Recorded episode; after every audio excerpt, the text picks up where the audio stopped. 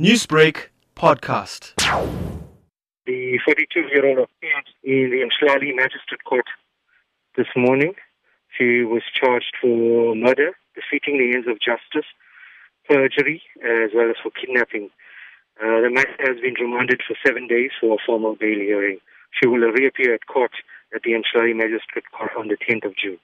Brigadier, can you take us through what happened and how the body was found? Initially, the matter was reported as a kidnapping to the Mhlali police station, and uh, on that was a Sunday night. And then by Monday, detectives uh, realized that there was um, you know, a lot of cracks in the story. They then took the 42-year-old into custody for further questioning.